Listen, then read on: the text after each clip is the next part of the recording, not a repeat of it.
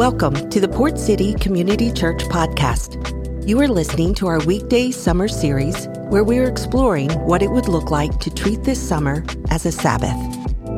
Sabbath is a time set apart to experience rest as we deliberately stop working and trust in God's provision. To help us find new rhythms of Sabbath rest, we are reading together in the Psalms.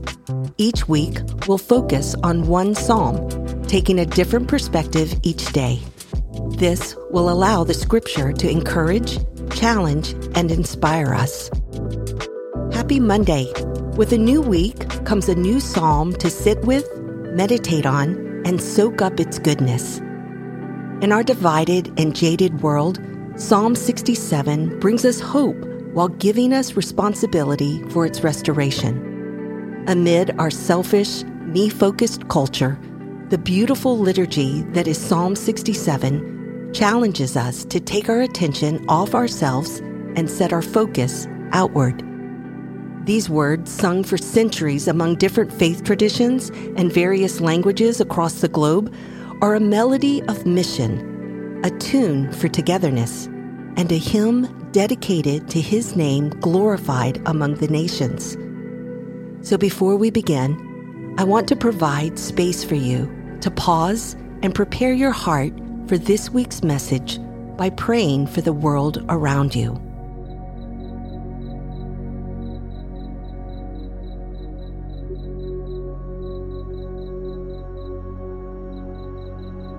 Abba Father, thank you for this space to just be. Thank you for this psalm that invites us to practice slowing down our pace and to consider your ways. In the middle of whatever I am facing, you have taught me that I can trust you with anything, with everything that concerns my heart.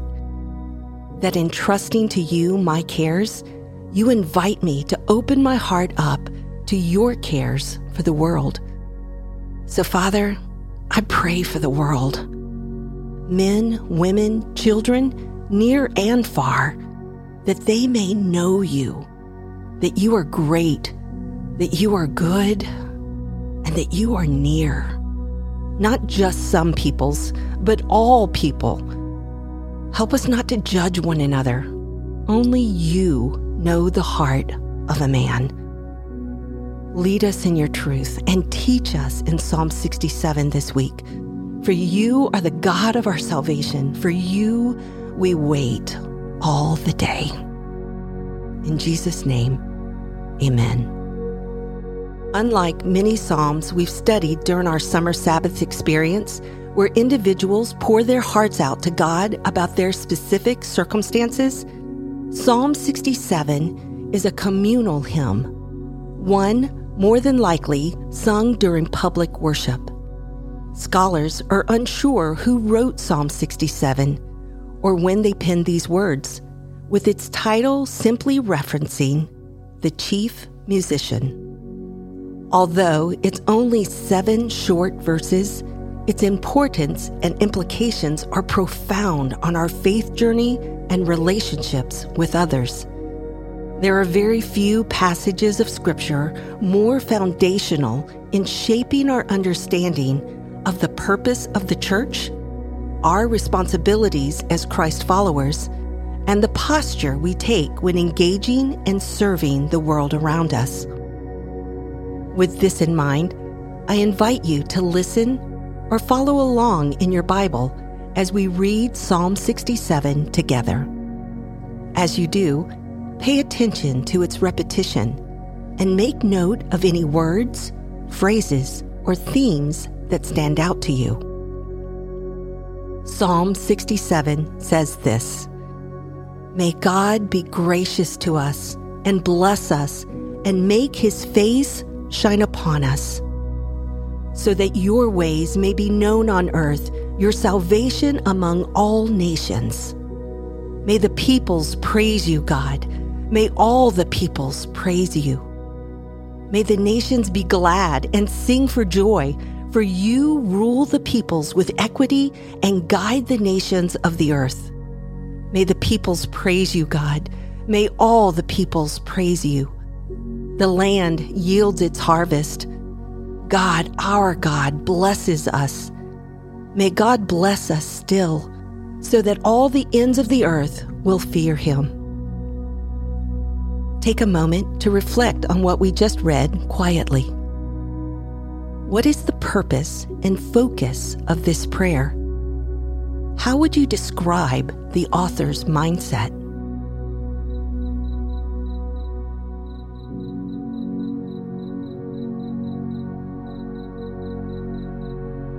The opening two verses undoubtedly brought a sense of comfort and familiarity to its Israelite audience.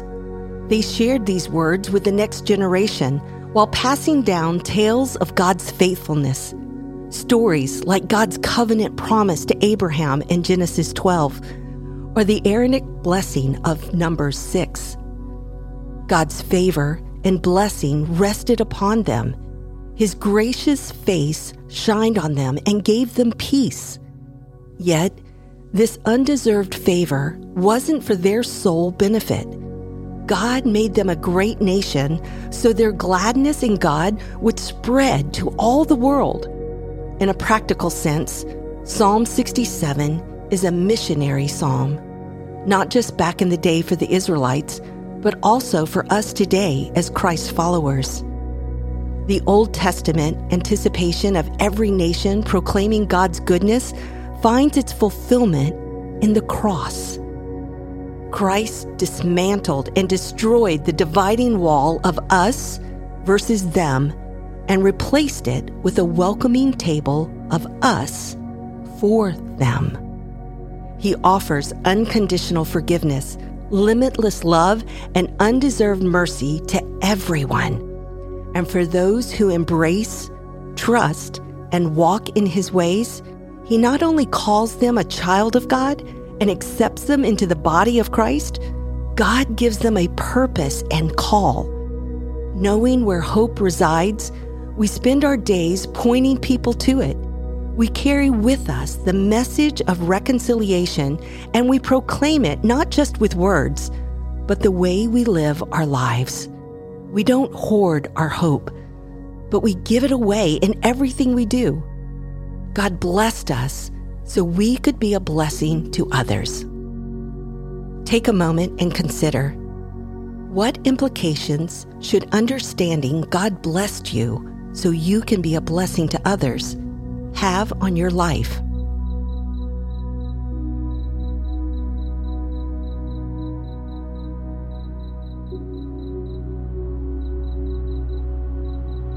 Let's read today's passage slowly one more time. Psalm 67 says this, "May God be gracious to us and bless us and make his face shine upon us, so that your ways may be known on earth, your salvation among all nations.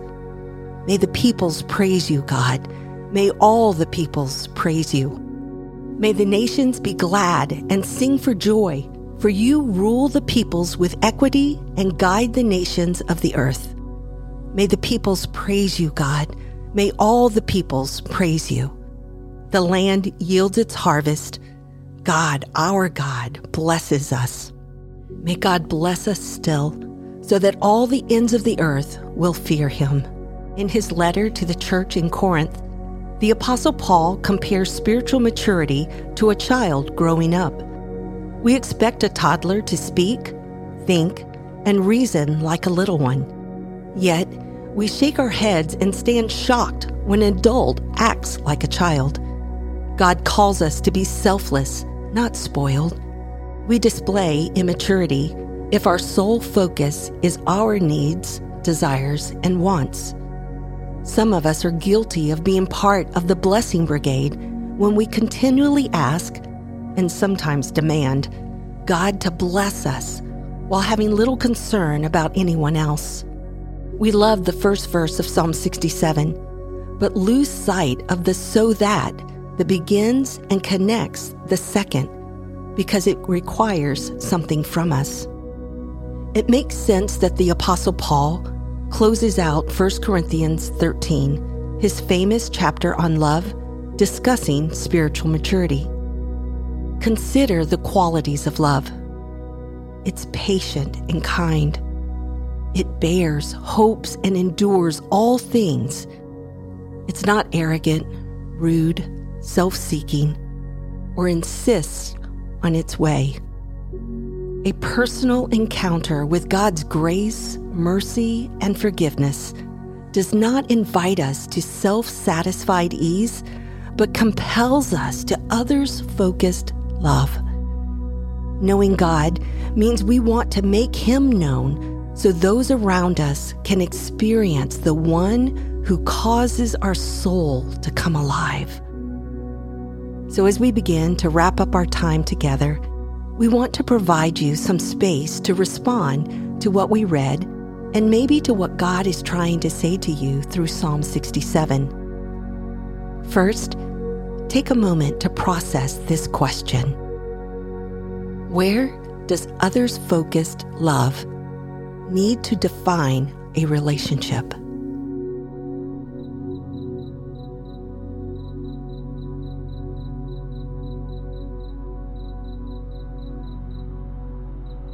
Another question to consider is this: how can you intentionally be a blessing to that individual this week?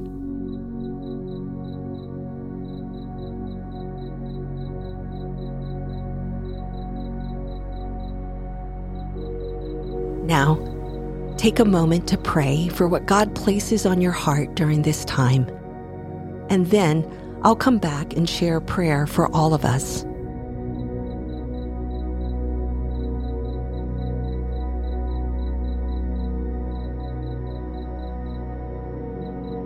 Father God, it would take the rest of my days to count the ways you've shown yourself faithful.